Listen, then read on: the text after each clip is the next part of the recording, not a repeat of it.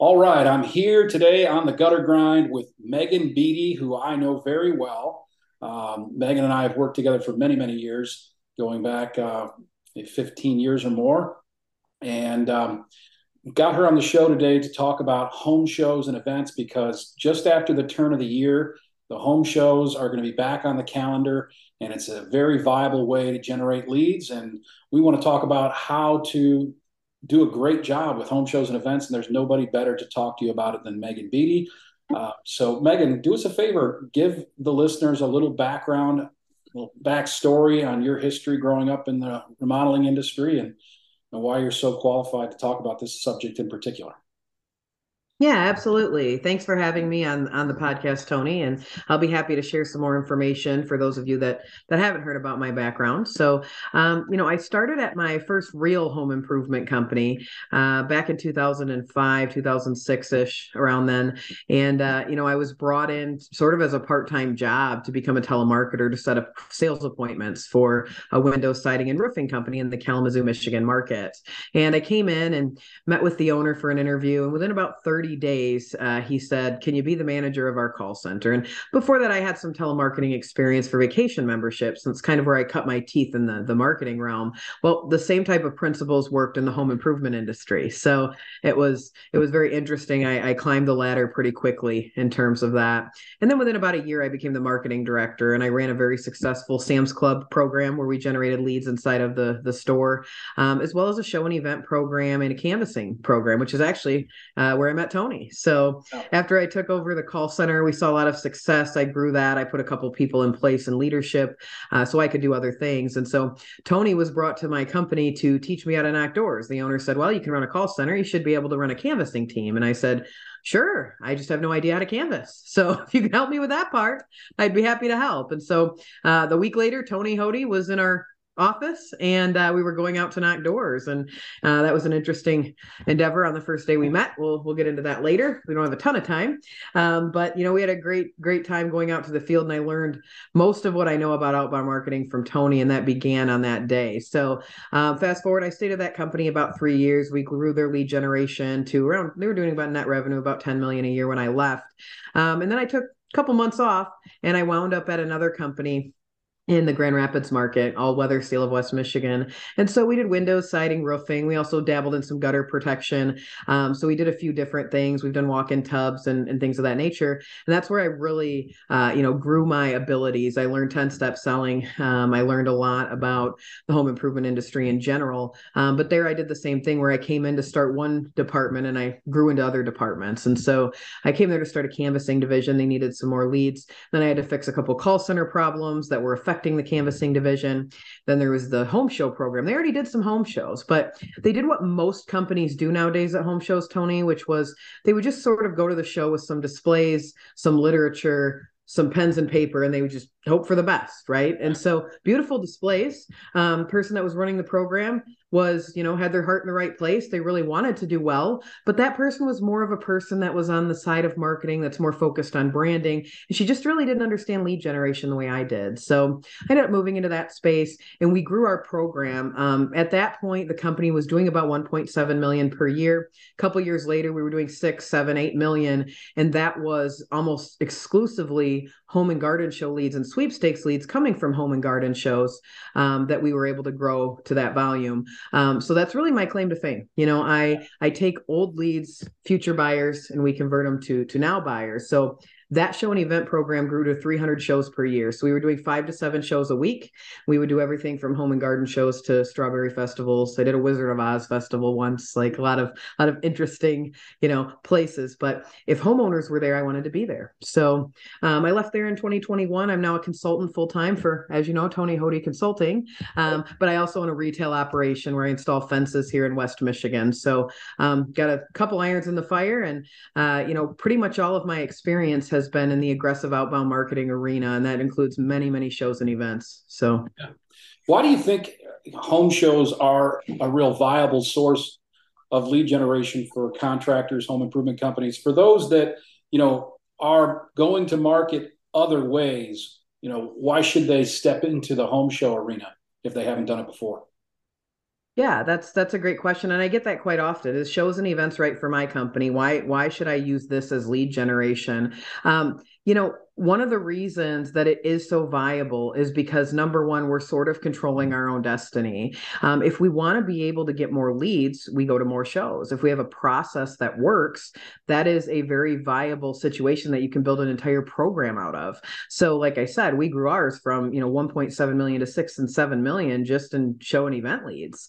Um, and and why so many people don't want to do it or or wonder if it's a good fit is because it's a lot of work, Tony. Like we have to put together a lot of scheduling, a lot of coordinating booths. Um, do we do this show? Do we do that show? There's a lot of decisions to make. So, so there does have to be a certain amount of leadership. We need an event coordinator. And so there are some things that people will say, wow, that sounds like a lot of work. And it is. However, it is also self sustaining, which means other than a pandemic that cancels all the events, which I'm sure we're going to talk a little bit about, um, you know, for that reason, any other, any other show and event program other than something like that catastrophic happening, um, you know, you can get leads out of just about anywhere. If there are homeowners there, we can generate leads. And so, uh, you know, home shows are, are back. I mean, we're getting a lot of requests for that. I'm getting a lot of people saying, hey, we've decided we want to have a lead source of marketing coming in um, of face-to-face marketing and the reason people are doing that and why home shows specifically you know we'll talk about other events too but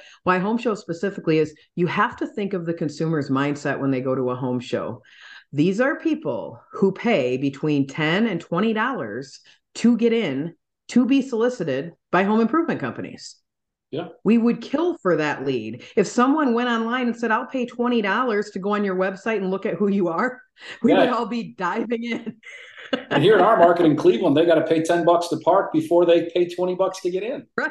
Right. There you mm. go. That's exactly what I'm saying. So the the the point of the home show lead being good is because people have taken physical and financial action to show their interest, right? And so all of us say, "Oh, wow." When you think of it from that side of of the coin, wow, people did take financial action. Their mouth might tell you they're not interested, but their mouth will tell me a lot of things, right? What their actions told me is they paid $20 to get in to be solicited.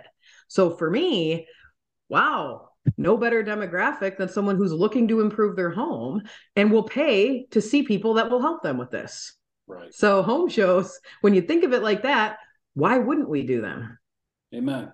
So you say they're coming back. I mean, are are you seeing that all the shows are back and that, you know, you think attendance will be back where it was pre-COVID? It will, yeah, and and I know that because I'm seeing a massive amount of requests for. I need to build a home show program. Can you help? Um, I need to build a home show program because all the shows we used to do years and years ago are back, and then we're seeing some other ones pop up too, some newer shows. And I think people are ready to get back out into the world. And I think with this, attendance will come back. Now, last year, uh, 2022 and 2021, I did shows uh, with different companies. Some of my clients actually went to the show and worked with them, and we didn't see as much attendance as we would have liked to see. But you know, there's a silver lining in everything because not only were there less people coming in the front door that we could talk to, but guess who else there was less of? Vendors. Right. So instead of having 20 competitors in the room with me, I've only got five. I'll take that all day long. So yeah. there's a flip side too.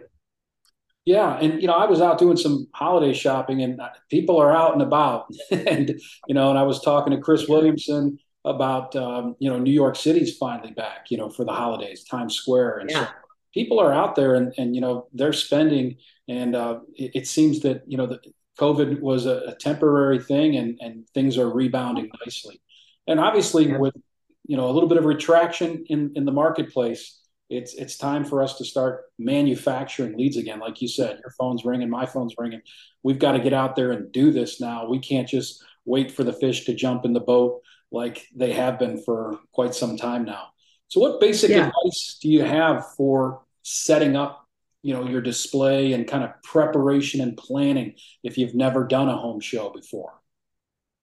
Well, uh, the first thing you could do is you could call the experts and get some help. Obviously, on the Tony Hoty consulting team, we we do this. But even if it's not us, even if it's not us that helps you, find someone else who's been successful and at least get some information from them. So, first of all, it's always helpful to have a, a discussion partner, to have someone to say, Hey, what do you think about this? You've done this before. So, get some help in whatever form that looks like, get, get some help. Um, the other thing to think about is we have to consider a lot of factors. We have to consider the size of our booth. You know, quite often people ask me my opinion on the size of the booth based on the amount of displays they want to bring. In my opinion, uh, displays are important. However, for me, it's more of how many people do you have that can staff this show? Because I've had 17 people in a booth before because I had that staff to be able to do that. And so our booth space was dramatically larger than many other companies. So I, I, really I care more about the amount of people that you're going to need room for in the booth along with the customers. Um, the one little tidbit I would say that I see most people doing wrong um, that I would really like to share this because anytime you do a home and garden show, you know there's always these naysayers on the back end that come out and they don't get a return on their investment and then they say shows don't work.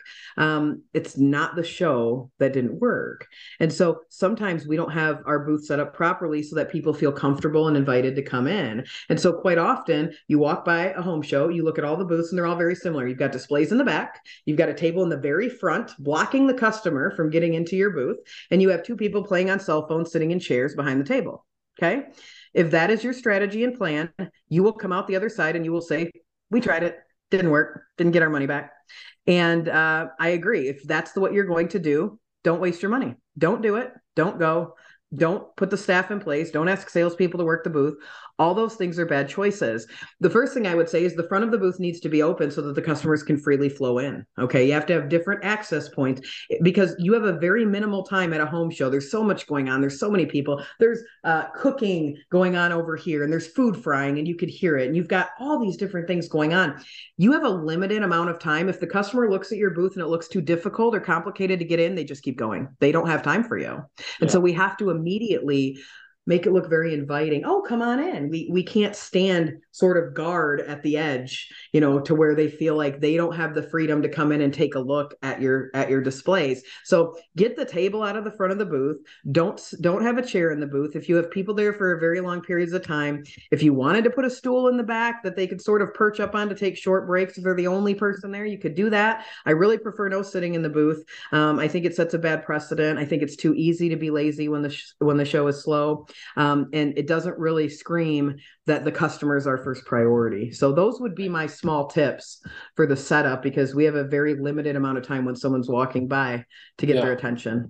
I think it's great advice to to network with other companies that are doing well. You know, you can network through your supplier, find out from your supplier, someone that buys this, from the same manufacturer that you do. If you're in a franchise mm-hmm. group or a dealer group, you know, network with those companies. That's great advice. Let me ask you in preparation for the show, some companies have had a lot of success with sponsorships and getting mm-hmm. their name out front and you know omnipresence and you know kind of getting their name more well known more well recognized at an event than you know many of their competitors that are kind of in the background. What do you how do you feel about sponsorships? What do you think to look for in terms of any sponsorship opportunities that may exist Sponsorships are great as long as we can see a path of how that's going to lead us to more lead generation. Um, what what I'm not a fan of that I see that happens quite often in our industry is the show producer will sort of talk us into this extra two, three, four, five thousand dollars that they want us to spend so that we can put a banner out front so people know that we're here.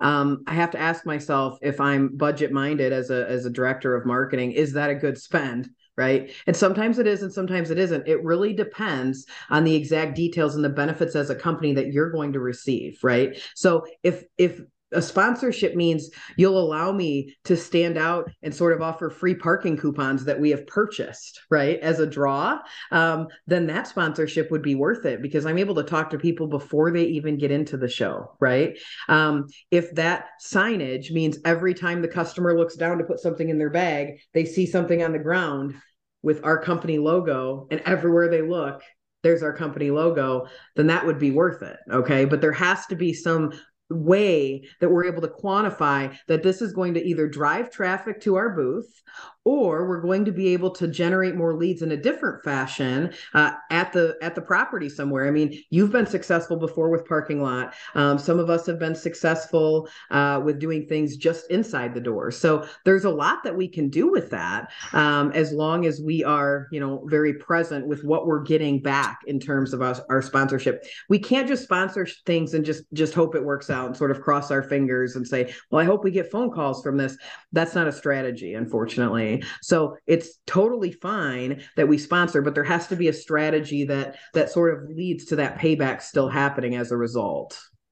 Yeah, and you know, I think driving traffic to the booth, however you can, is, is the way to do it. Um, mm-hmm. You had mentioned that you had 17 marketers at one point in, in a in a large uh, exhibit yes. space at, at a home show. Uh, let me ask you this: You use the word marketers. Do you ever have salespeople in, in staff the booth. There, you know, there, there's a, a, debate on whether that's a good idea or a bad idea. What are what are your thoughts on that? Um, well, that depends on the result you want. If you want the most leads possible and the most sales possible, do not let a salesperson work the booth. Um, I understand at some companies it may be a necessary evil if you're small. In the beginning, you might say to yourself, well, we don't have anyone, so we'll just have salespeople work in the booth. And while that seems like a good idea, human beings as much as i hate to say this but i have to say it all the time because it's part of how i explain you know the way consumers think as well human beings are selfish and self-centered to the core like we care about me first me next you never and you know for good reason. I mean, there's a reason when you're on an airplane and it's going down, they tell you to put your mask on first. I mean, you're you're not you're not going to be any help to anyone else, right? right. And so you have that. Salespeople are looking for the person they believe is going to buy. Marketers are looking for the people that want a free estimate. Two different mindsets. So we ask ourselves, why on earth would we put the salesman who's best suited and whose strengths are closing in house with the homeowner? Why would we try and make him the best opener in the company? He's usually not. His skill set is usually not that he's looking for the estimate the person that wants a free quote. The person says to the salesperson, "You're not going to buy anything this year," and the salesperson says, "Oh, you're going to be interested next year. I'll call you when you are interested." The marketer says, "Oh, I don't care when you do anything. I just want to get you the information. If and when you do anything is completely up to you." So the sheer number of leads you'll write as a result of those mindsets completely different from marketer to salesperson. Salespeople also are put at a disadvantage. We put them in a really tough position doing that, Tony, because when people ask them for an average price, they have two choices lie or give the average price. And neither one usually gets us in the house. So it's a missed opportunity. And so for me, that just, it doesn't make sense. And anytime I've worked alongside a salesperson in a booth, there's, they just already think they know, you know, and, it, and it's hard to convince them they don't because our process is to sell appointments their process is to sell products. And it, it's two different things. Um, and unfortunately we just sort of rely on that because that's all we have sometimes but that can really hurt us because they're not looking they're not looking for and plus they're not going to supply leads for the whole sales team. They'd like to supply leads for themselves of course so, you know, there's a few things to consider there. So, if it has to be done, I mean, you could, but I, I really prefer not to do that. I'd rather hire someone for 12 bucks an hour in commission and, and put them out there and train them and hire Megan to train them for a month, and you'd have better results than putting a salesperson in a booth. Right. So yeah. once you get marketers in the booth and they're mm-hmm. they're the group that's actually staffing, you know, the home show or, or the mm-hmm. event, what tools do you like to equip them with whether it's literature, whether it's giveaways, prize wheels, what kind of tools do you think are effective um, displays for marketers to have at their fingertips to get maximum results? Yeah, that's a that's a great question, and that is one that I think is is highly overlooked sometimes you know um, too often people will say um, you know oh we're just going to bring some brochures and uh, we'll bring a couple displays and a pull-up banner. And they sort of they hope something magical is going to happen and it doesn't. And then they say oh i don't know what happened. Well what happened was you need a variety of things to to pique the customer's interest. Yes, you need displays. Yes, you need signage and banners that have your company logo on it. But that stuff is actually more overrated than having people in the booth that know what they're doing that have an effective engagement tool. And that's kind of what you were asking. You know, what kind of things are the marketers equipped with for engagement? Well, first of all, we have to have something that we're saying to people. You know, we can't just stand out there in carnival bark, free estimate, free estimate, come over here, all homeowners eligible. That's not going to be effective.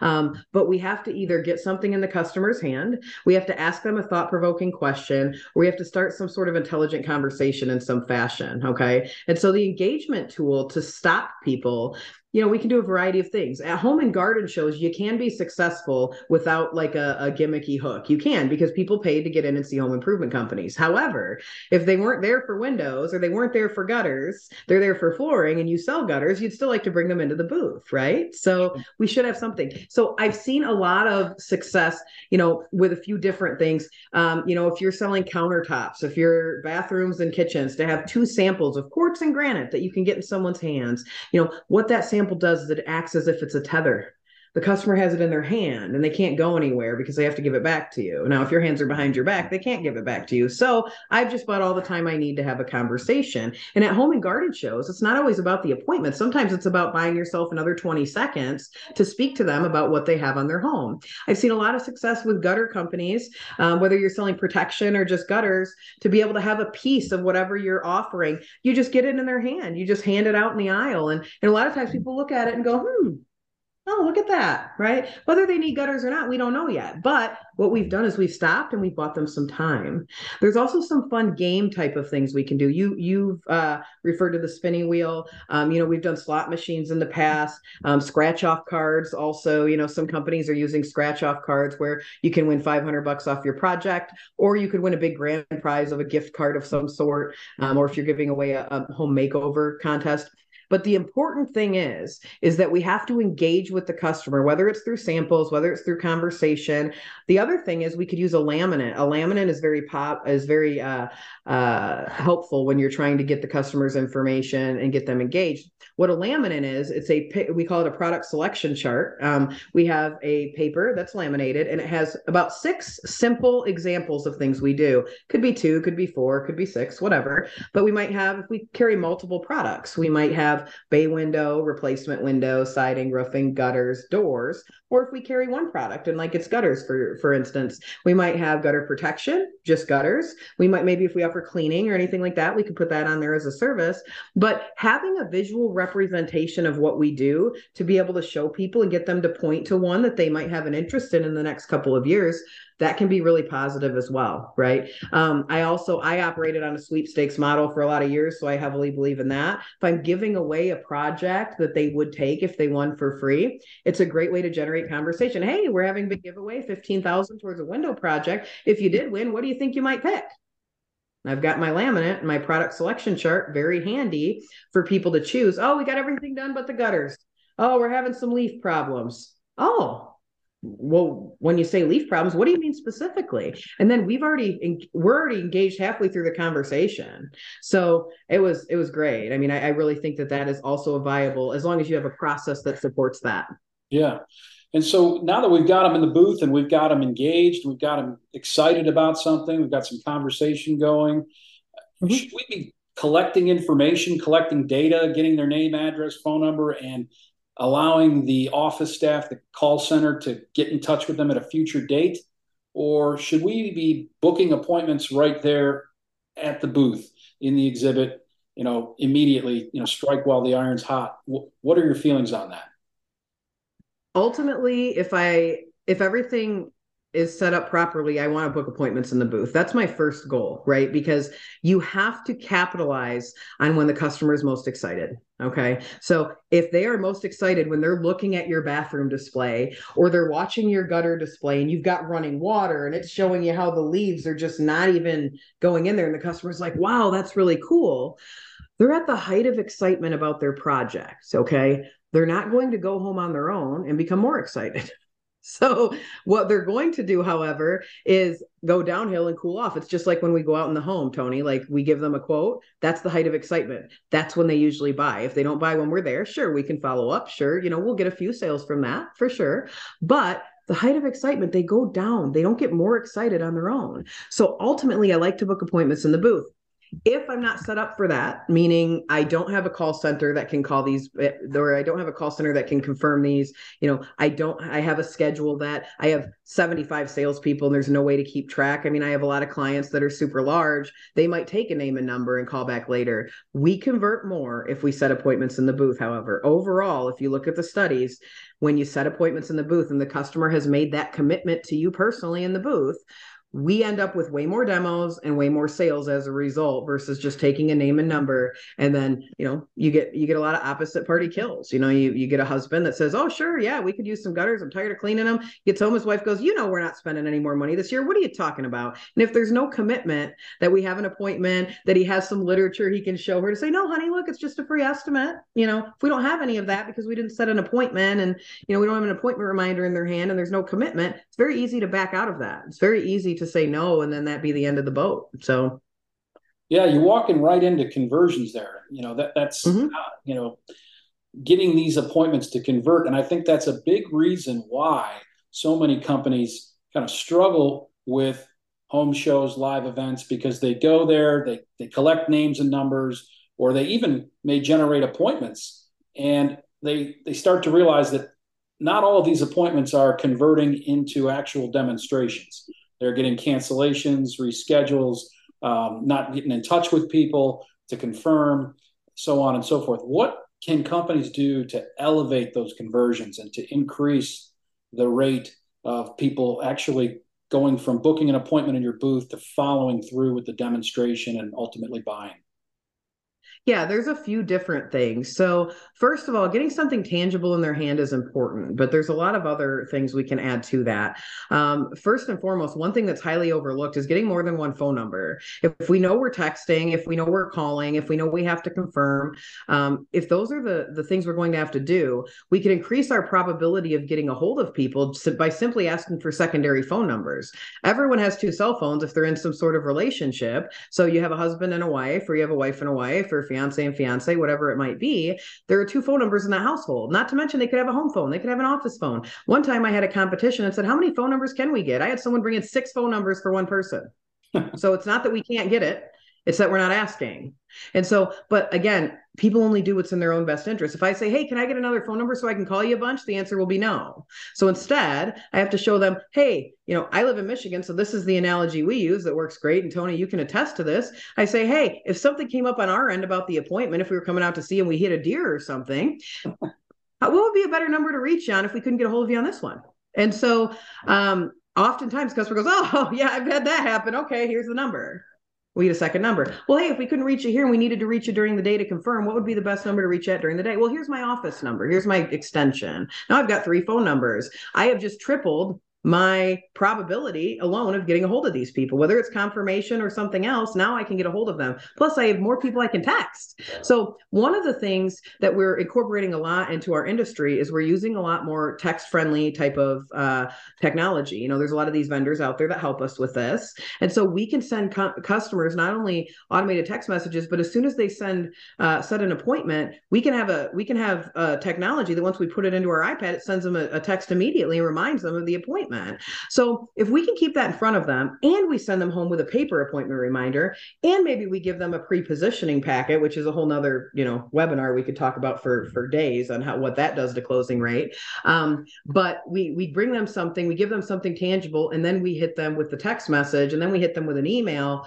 very small chance that they can number one forget about the appointment number two it can really set us apart from our competitors because most of them give you nothing but a business card this big that ends up in the trash can at the end of the aisle. Okay. Um, and so you're not very memorable. If you text, if you email, if you send a digital prep packet through a P- PDF, I mean, it can only make the lead stronger. And so why would we not want to do our conversions this way? Why would we not want to do these extra things? Because I look at it and when I coach my clients, I tell them this I'm like, guys, don't fumble in the end zone. We just did all this work to bring them into the booth. We did all this work, okay, to set the appointment, build rapport, uncover need, value of the visit, close them for the appointment. We did all this work. You're gonna in the last two minutes when we're closing up, we're giving them a text where you know, don't fumble. You've got to finish it off. You've got to get them the appointment reminder, get them something in their hands, get them a text message reminding them of who we are before they go to the next booth. Give them such a great experience that they walk away going, wow, these guys have their stuff together. I don't even know if I need to go to five more booths. Right. That's what we want. That's what we want them to feel. So, yeah. so yeah. You, you, mentioned the word finish, you know, and, and, finishing, you know, these appointments off and going the distance, right? When when mm-hmm. are these leads dead? You know, when you, when you generate hundred leads at a, at a, at a home show or fifty leads at a home show, and let's say twenty five of them convert right away, what do we do with the other twenty five, and when when are they considered dead? Uh, when they buy or they die. Yeah. I mean, the, the reality is, is that a lot of companies now have lead nurturing programs anyway. So, you know, we want to reset these appointments as soon as possible. If they are canceling, um, the chances are they could have bought from someone else. That's very highly, you know, it's likely at a home and garden show if they cancel the appointment. It might be because we didn't get out there quick enough, Tony. If we're not setting leads in the first 48, 72 hours, I mean, I was setting same days at home shows when I was doing them. So I'm not afraid of, of same days or next days. Some companies, for whatever reason, are your cancel rate after 72 hours on a home show lead is like 80%. Yeah. So if you're pushing leads out weeks and months at a time because of you're dead. I mean, you're going to convert 20%. You might make a couple sales and you're going to come out the other side with the same story that home shows don't work. Well, is it that? Or did we not have our processes together to field these properly? Um, so, you know, there's a few things that can that can help us with that for sure. Mm-hmm. Let me ask you this. I mean, if we've got marketers in the booth and the salespeople are now free to cover these appointments, and hopefully we can get to them more quickly to help with mm-hmm. conversions. Mm-hmm. Hopefully that speed to lead component kicks in. But is there anything we need to do to prepare salespeople for home show appointments? You know, if they have not run these types of appointments before, if they're used to more inbound appointments or appointments from other sources. Mm-hmm. Yeah. So the home show lead's a competitive lead, right? There's no secret in that. We're going to a Shark Tank with all of our competitors. Okay. So salespeople, if they are used to running pay per click leads, if they're used to running lead aggregator, they'll probably be okay. It's very similar, right? Like it's a competitive lead. There's three or four of us fighting and clawing to get to the top and get to this homeowner, right? But yeah, if they're used to an SEO lead where they come on our website, they think we're beautiful and they love us and they call only us and have us over. Well, I mean, I could train many people to sell that lead pretty easily, right? So um, the urgency, what most people don't realize with the home show lead is the, the urgency factor is a lot of times already built. Like they took again physical and financial action to come here to see home improvement companies. Um, so you have that side of it. Salespeople need to understand their competition though, and they need to know because if they're going in against five other companies, and we know that ahead of time, and we know that every year we compete against these same five companies, Shame on us for not knowing who we're competing against. Shame on us for not going to the home show as a salesperson in plain clothes and going to the booth and finding out what they're offering. Shame on us for not taking and going proactive with this and being more reactive of, oh, I'm bidding against such and such. You find out later that, you know, they filed bankruptcy three months ago. Well, that might be important to know when I'm pitching against them, right? That in a year, their warranties are going to be null and void. I worked a show years ago, Tony, where I interviewed a sales manager and he told me the company's going down. They're straight across from me at the home and garden show. Scary stuff. We we should know our competition. And if we know for a fact we're pitching against them, we have to prepare for that. So salespeople need to know their competition, know what they're offering, so that they can be ahead of the game and not surprised when the customer says we're getting a quote from such and such, and they say, "How do you compare to them?" and you just say, "I don't know." Right. We're cheaper. That's not a good. That's not a good way to go. Right. Because you're probably not. so. So it's wintertime, just a couple days before Christmas here as we record this. And, you know, wintertime brings a lot of indoor events, not just home shows. You know, there's boat oh, shows, yeah. RV shows, car shows, gun shows. You know, are those viable? Are, are they worth doing? Are they as good as home shows or in your opinion? Uh, yes. If there are people there that own homes, I would like to be there and that's pretty much been the moral of my story my entire career um, if it's a if it's a show for people that rent I probably wouldn't do it, Tony. But if it's something like RV show, gun and knife show, fruit and vegetable expo, farmer market, what what do you find at these events? Well, a lot of those are people with expendable income. People don't go to the RV show to shop for a hundred or two hundred thousand dollar RV. They don't own a house. Some people downsizing, maybe live in the RV in the future. You know, you get some some snowbirds like that for sure. But for the most part, the people going to the RV show, you know, they're people with expendable income. I, so why would I not want to be there? Now my approach has to change. You know, I can't go to the beer, wine, and food fest and shout about home improvements. I tried it. Don't do it. I'm telling you. Um, instead, I had to find a more. I had to find a, a more engaging tool to speak to people about beer, wine, and food. I can't just show up with my giveaway and hope for the best. Instead, at shows like that, I have to go with the theme of the show. If it's a golf show, I have to have something golf related to get them in the booth. If it's a boat show, maybe I have some trivia about boating that I want them to answer and there's a prize, right? Um, when it comes to the auto show, as you know, was one of my favorites year after year. Um, when we did the auto show, I had to find a way to give away something that people would really like. Obviously, I can't give away a free car, that'd be a little bit steep on my budget. However, I said to myself, what would people like that go to a car show? Well, they like to look at classic things. They like to they like to play maybe they would like a drone. And so I gave away a drone. And this was like seven years ago when drones weren't like everyone had one, right? But the perceived value of the drone was very high. And I thought people that like cars, they'd probably like to play with something like this. So I had a big treasure chest. We put the drone in the treasure chest. I had keys made up that unlocked the treasure chest. And we okayed it with the show span, our uh, our show producer, to hand out keys at the front door to drive traffic, right? So again, at the auto show, I had a line of people lined up to try their key in the chest, and crowds create crowds. So if I have a crowd of people that are standing in line to try their key and see what's going on, other people say, Oh, what are they doing? Fear of loss kicks in. I don't want to miss out. What's going on? And they want to come over to our booth.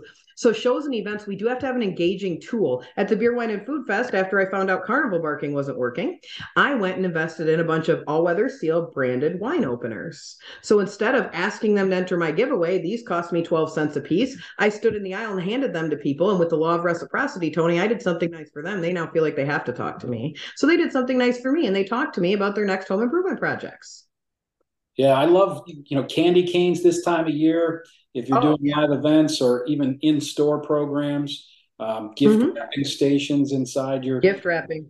Yeah, my friend, uh, and she's not in our industry, but you know, my friend Kim, she she's now she owns her own Allstate branch, and we use that. We put on our own event, a gift wrapping event, to draw traffic into her business. Hey, come on in, we'll wrap your men. We don't want you to have to wrap these gifts. We're much better at it than you are. Bring them in, and by the way, we'll quote your boat, your life, your home, your car insurance and it works. So it's not even just our industry the principles work because we provide a value to the person looking for the value and in exchange hey let's talk about you know how you're insured. Same thing with us you know? Uh, they may not be coming looking you know they're not coming to the bloody mary, mary festival looking for gutter protection but people that drink bloody marys own homes and there's sometimes leaves on the trees around the home. So we have to think deeper and is my demographic at this specific event? And if they are, it's worth giving it a shot. We can get into some of these events, Tony. Like if we're not talking big trade show, we're talking the Strawberry Festival. I mean, I had a $70,000 window and siding sale out of a bass festival once. 70 grand. Who would have thought the guy that paid 70 grand cash for windows and siding was coming to the darn fishing festival in this little tiny podunk town where the average home value was $40,000? Everyone told me, You're crazy. That's not your demographic. I said, People that live here don't go to the show. People that fish go to the show. And if they have a boat and they're really big into fishing, it costs money. They have it. And so they, oh, wow, Megan. So there's people that uh, live on lakes. Yeah, sure are, right? So, I mean, Tony, I did a Wizard of Oz festival once.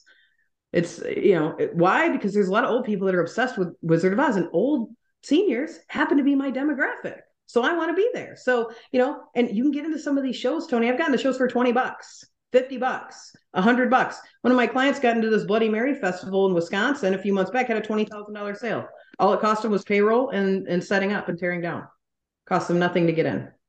So yeah, I love guess and win contests at those events. You know, if you're at oh, a strawberry yeah. festival, guess how many strawberries are in the jar. If you're at a golf mm-hmm. show, guess how many golf tees or golf balls.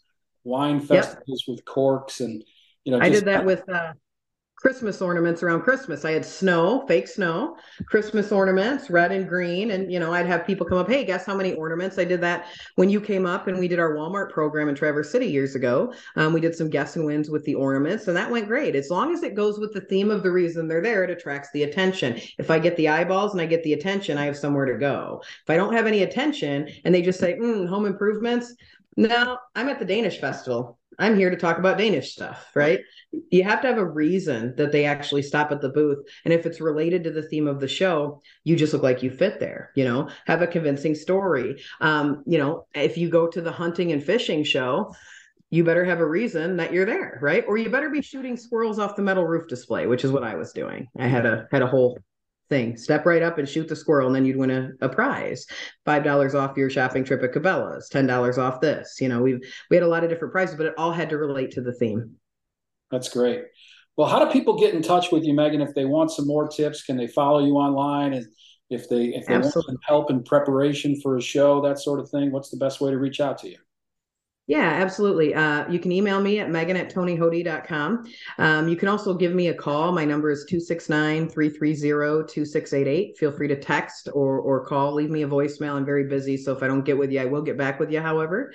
Um, usually I like to set up a discovery call from then and we'll, we'll just talk for maybe 30 minutes. And, you know, whether you decide to, to have me coach you or, or help your your company or your team, um, you'll get a lot of valuable information just out of that 30 minutes. You know, I'll be able to give you some tips, you know, whether we work together or not, it'll be helpful for you. You'll come out the other side saying, well, it was a, it's a good spend of my time. So um, you can find me on Facebook, you know, Megan knows marketing. I have a, a, Facebook page for my business. I'm on LinkedIn, I'm on TikTok, Instagram, YouTube. I have a bunch of free content on there people can go look at. So feel free and then reach out to me if there's anything I can help you with, or you just have a couple questions. I'm happy to help. Awesome. Well, in closing, I, I like to talk about failure because I feel like we always like to talk about what it takes to be successful. And, you know, there's a lot of lessons to be learned from failure. You know, what mm-hmm. you what failures, you know, have you yourself experienced that maybe, you know, can help people learn what not to do with events, um, things to, to steer clear of so that they're successful mm-hmm. with the home shows and events in 2023? Mm-hmm. Well, the first uh, thing that I really learned is you have to make sure that the people that you have working on your staff, okay, you got to hire character and train skill. And so I learned that the hard way, Tony, because in shows and events, if you're doing 300 shows a year like I was, you have a lot of unsupervised people running around. Okay. And so the biggest fail for me was um, people know what I do for a living. And uh, all over Michigan, if you're in the home improvement realm, you probably know about something I've done or you've seen it. And so I have a lot of friends in the show and event market. So what I tell all the people that work for me is, hey, just so you know, even if I'm not at the show, I'm at the show. Just just so you're aware, right? So one morning I wake up, it's a Saturday morning. I have, you know, my normal 3 to 5 shows going on a weekend, and someone sends me a picture of my booth and uh, it was completely laying on the ground. The window was sideways on the ground. The backdrop was not set up. The enter to win box was tipped over on its side. Leads were pouring out of it. And I see customers at the neighboring booths, at other people's booths under their tent, talking to them while my display is laying on its side. And my guys were supposed to set up an hour and a half ago. I call them and say, Where are you? They said they're at McDonald's eating breakfast. They got a little bit of a late start, Tony. and I found out that um, if I don't inspect what I expect, I'm going to get exactly exactly that what i don't expect and so i found out that i have to have people in an unsupervised position that i can trust and rely on and if i can't it's not worth having them out there because I'm going to pay thousands of dollars in booth fees. I'm going to be paying them to drive my company vehicles out of town to do these shows. Some cases they're staying overnight and driving, I have to make sure I have good people I can rely on. And I learned that through having bad people I couldn't rely on and finding out that that was a really poor choice of people. And, you know, they ended up being not good character. And when I found that out, I really wished I hadn't hired them because not only did they wreck that one show for me, but you know, what other damage did they do to the other employees? And so you really want to make sure, especially in unsupervised positions, that it's someone we can really trust and rely on. And I, I think too too often someone comes in with a slick story of how many leads they wrote in our industry, or they come in saying what a great salesperson they are and they could sell an ice to an Eskimo and all this nonsense that I just can't stand more than anything else. Um, and you know sometimes we buy into that because we need someone badly. And i would encourage us in the shows and events especially don't do that because someone's seeing someone of bad character at your show doing something bad like vaping or smoking in the booth or something of that nature you'll end up really wishing that you had made a different decision. So you know don't sh- chase the shiny penny you know get the get the dusty penny and then clean it off. That's really what we need to do you know so. Yeah yeah people for sure. Start with people and and give mm-hmm. a process and everything takes care of itself right Absolutely. Well, awesome. I'm sure the listeners are all very appreciative, and we wish you a Merry Christmas and all the listeners and happy holidays to everyone. We're looking forward to a fruitful 2023 for everyone. Hope you take advantage of these tips, and we'll see you back soon on the gutter grind. Thanks for your time, Megan. Thanks. Have a good one, everybody. Merry Christmas. Happy holidays.